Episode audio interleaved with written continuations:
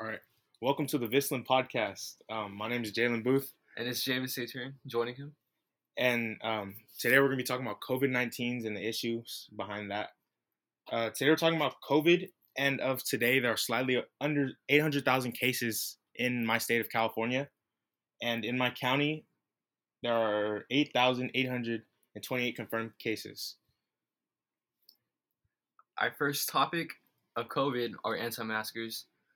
Why do you think there's anti-maskers? Um, okay, well, anti-maskers is something that I read about. It's is like a movement of people who like thought that thought that COVID wasn't getting better and that we weren't ridding the problem from our country, and they thought that it was necessary to just not wear masks. I suppose. I don't know if they thought it was safe or something, but that's what their whole reasoning was behind it. Either that or just people like really don't understand how it works. Um, if you actually take the time to uh, study it and research, it's actually for the safety of others more than yourself.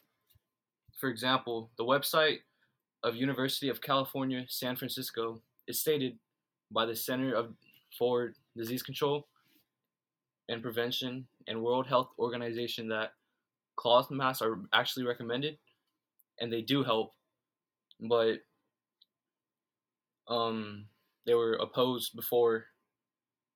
The strongest evidence in the favor of our mass are real world scenarios, which actually 15 states and a district of Columbia shows a slowdown of 1% daily for the first five days, and then at three weeks, uh, daily growth rate slowed by 2%.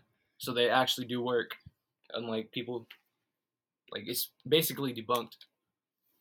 Okay, what do you guys think? Like, what do you think is something that we can do to prevent anti-maskers and just rid of this, rid of the idea and the people, the people in our community that think that that's something that they need to support? Um, I know a few people, and to be honest, I think you should just like have a casual talk with them and just let them know, like, just inform them pretty something much. something that I found it was uh, it was a article or it was a, new, a news reporter Joshua Boat. He did a he did an article about this Indonesian in Indonesia in Indonesia. There were um the people the anti-maskers in Indonesia were forced to bury bury the um, people who died from COVID nineteen, and that was just something that I like thought was that it was it was odd, but it I, it was um there's some humor I found in it. I'm not sure if that's a real problem, but but I just like it was just since they were causing the problem and the spread and they were just killing people basically they were forced to dig their graves for them and i think that that's something like not seriously that we need to do but we need to treat it in that sort of light because they need we need to get rid of like the people in our community who are feeling this way yeah, just take it serious, but not to that extent, of course. um That's just how severe the situation is. next one talk about like school school how do you feel school is with covid To be honest, like just personally, per, per, like how you like it personally, I like the virtual classes better. I feel like I'm accountable to do my own work and then get it on time. And to be honest, I lose paperwork a lot.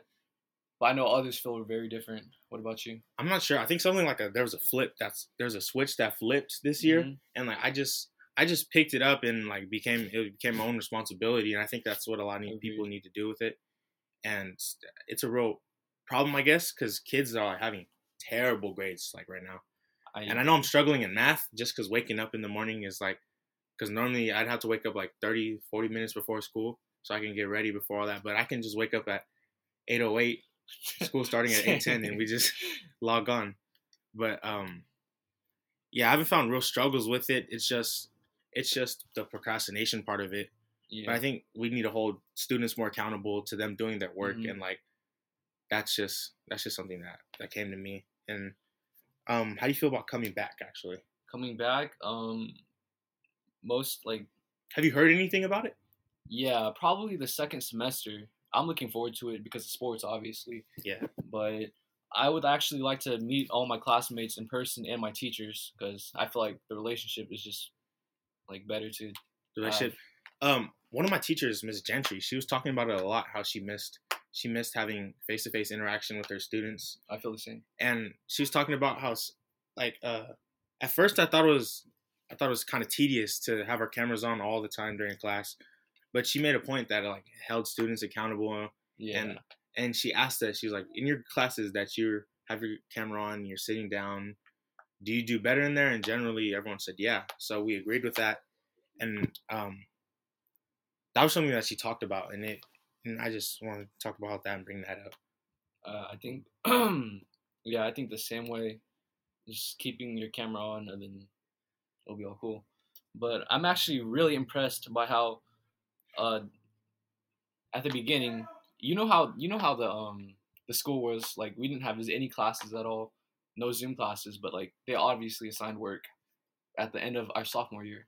Oh, like when we In first spring, went into yeah, quarantine? Yeah. yeah. in February? Yeah, I know. But the program significantly improved, and like we're more organized. We know what to do. They did a good job. I think they did a good job of setting it up. You know, like a actual distant distance learning. They did good. I like it. I like the whole process behind it. And it's just it just comes back to the uh, response. It's just all responsibility again, hmm and that's just something that students need to be accountable for. That's something that that's what we can do in order to make change to that. Um, and we're gonna move on to. Oh wait, sports, sports, Sports, coming yeah. back. Since we're coming, if if we come back, I'm not sure how we're gonna. Yeah, it's still. Oh, kinda, did you hear about any ways that we could come back? Actually, I have. Okay, no, Um, honestly, I heard. Um, I'm not sure. I'm not sure if it's okay to talk about if it's that even that big of a deal. But we're. I thought um people were talking about a A B schedules. Like half the school will go, and on Oh, I remember that. on the beginning of different like different yeah different days like Monday. Monday would be half the school, and the other half would attend school the next day. But I thought that would be a cool schedule, and it really like Uh-huh. limit limit the amount of people and the distance between students in the area and stuff like that. And I think they could. It's easier for them to spread out the kids through the classroom. Yeah, to have enough distance between all the kids. Yeah, that we had 41 students. I have 41 students in my average class. Okay, oh, we need to move on. um, okay, sports. How you feeling about sports coming back? Like, what's Um, what's your sport? What's your favorite basketball. sport? Basketball. Yeah. What about you, Jay? Um, I've been honestly, I haven't been watching the NFL like that, but the basket basketball, like the series, Oh, the playoffs. the Yeah. playoffs have been nuts. Insane. I just like um, it kind of sucks how Mhm. like, because normally we get to there's like way more hype around it because um, superstars will be all over social media after after the playoffs or big games and stuff. But I think that's really limited and people people are just getting like scared and stuff. Really? Uh, not so. Have you seen on Twitter like I feel like there's way more Twitter interaction between the players because of the bubble and you you see how they're reacting about like you see Damian Lillard with Paul George and then all of that stuff and after the Clippers blew the lead but um how do you think the future seasons will turn out after um as a result of the bubble and the scheduling since Oh, something I'm afraid about. Oh, about the um sports. Will we have audiences? Do you think? yeah Do you think we'll have audiences? um high school sports or just uh for the NBA and No, the, I mean like high school. In high school, I don't- I just, I mean, we're not streaming our, we're not streaming our sports. We don't have, we don't have channels for other hmm parents to watch and come out to support. So I think they should allow that at minimum. But I'm just, I just don't know if they could or not. I think yeah, parents definitely with a safe distance, of course, and maybe a scout if they actually are interested. I feel like, I feel like they should really, they should really, um, if they're gonna bring high school sports back, they need parents should be able to be Mhm. attend, or a certain amount, small amount of people, similar to like the bubble, kind of, Yeah, but not in that. I was actually thinking because you know LCAP has a video system, Other than actually for us, we had our videos recorded. The new gym has cameras on top, Yes. but I just don't think we have like a website for that type of thing, or if we if it's like worth it to do it, you know. But I feel like that's a possibility, but a very like low chance of that happening. Okay. Um. Spring. Okay. Do you know how like the sports are gonna go two month periods? How we have two Yeah. month periods starting yeah. up? Are we gonna? we gonna just? One second. Do you think we're gonna play the same scheduling, like our scheduling? Um, you mean like football and basketball playing at the same Yeah, time? like no, like sports. Yeah, our sport. Are we gonna play the same teams, or do you know oh, if we're gonna lose any teams or in our schedule? Do you think you guys will have play the same amount of games with the same teams, or um, no? I definitely don't think so because of travel and then all of that stuff. Will be limited. So maybe like we'll cut the preseason in short, maybe because you know how long that is. It's just like how did it go? It went from like November, October. I mean, no, November, December, January, February, early February. So that's like what four months, and then we're gonna be out of school by then probably. So I'm not sure about that. Oh man, definitely. Okay, so we're gonna. Hold on, one more thing. What is Excuse it? me. What's going on? You're good. But actually, how do you think the schedule for the NBA will turn out? Because they started the bubble before everyone, you know. And then you know how the it's actually September. It's gonna be October. And then they usually start in like October. I think that I think something that I think that like might happen, that could happen, are like the facilities. They could they could have just multiple facilities around the around the country, and like um, I'm pretty sure the NBA can find a way to fly players straight into the facility like they do the bubble. yeah, like the players and their families, so they can just have bubbles for like every team. Uh-huh. Basically, teams will just stay in their or stadium or or they'll stay in a confined space together yeah. if if COVID doesn't if the problems still rise. But that brings us to our next topic: life after Uh-huh. COVID. yeah. What are you expecting in like five to ten years from COVID? five to ten years, I think everything will definitely be gone by then. Like as a result of this, we'll take more caution, obviously, but um, I think hopefully everything will turn back to normal. I think- and improve. I think um I seen a video on a video there was a there was a coach who was talking talking to his players. He told us he told them that they're probably gonna have to wear masks for the rest of their lives. And that was just something that he was anticipating. But I didn't think I don't know if like people could be afraid of it and that could be something you would want to do or a mask something Yeah, you would want to keep. that. Um but in five to ten years that's just that's just all how we handle the problem and what we can what we do to stop the spread of it. For the beginning, I think it'll definitely be a slow start, especially if there's no like vaccine or cure. Um, all the rates will just go down, and then we'll still take the same precautions, uh, social distancing, masks, um, yeah, six feet away, quarantine still if, if you still do have it or show symptoms. How do you feel about people who've had it? Have you heard anyone who've ever had who's ever had it? Yeah, actually, a couple of friend friends of mine. I'm not going to name them, but I actually know who people like affected by them. Um, some family friends as well. What about you? I know I I like I know a couple of people who had COVID and both of them actually it's three people. Three people, both all of them said that they didn't experience any symptoms and it was like nothing to them. Yeah, They said they had a loss of appetite or hunger or something, but it was nothing too drastic. But then like on the news on the news and out in public and society people treat it like it's a killer. Which it we very much see the numbers like it Uh-huh. is. But it's like it's crazy how the scale can vary from nothing to death. And it's just I don't know how unpredictable. All right, we're gonna move into our next. We're gonna talk about the lessons we learned from COVID and things that things that we were reflected on and what we'll do in the future and what we've taken from now. All right, I'm going forward. Uh, first, as a person who's goes out a lot with a group of people, I wanna, I wanna, um,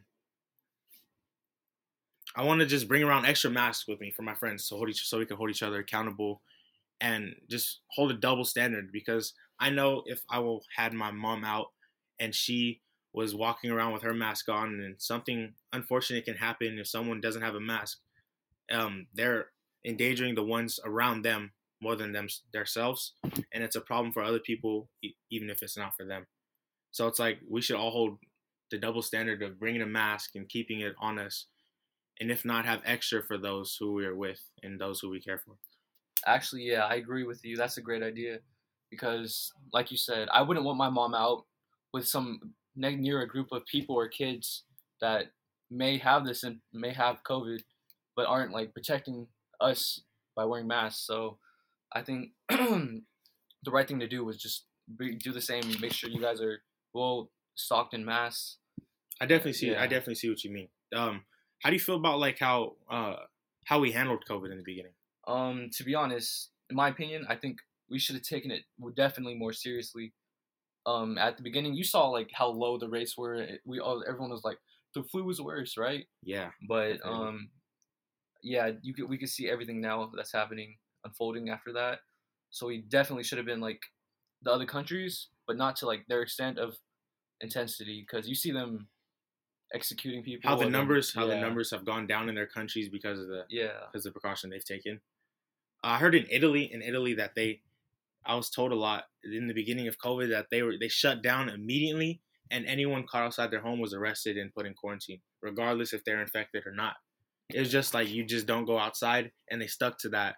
And then I think like what went wrong with our country is we didn't take it seriously. Our our leaders and those in charge didn't hmm didn't press the issue enough, and it became it became a pandemic. Yeah, I'm not going to dive too deep into it, but I think our president, Donald Trump, really didn't take this pandemic seriously, which led to a major group of people in the United States who support him to not take it seriously as well. You know what I'm saying? Um, but yeah. Thank you guys for joining us today on the Vislin podcast with I, Javis, and my partner. Jalen Booth. And um, I'm gonna close it off right now. Uh, overall, COVID's been a bumpy ride. We're gonna we're given time to reflect on our past actions and moving forward. All we know is all we know is to continue to adapt and conquer. And we hope that you learned something from this podcast today. And we thank you for coming.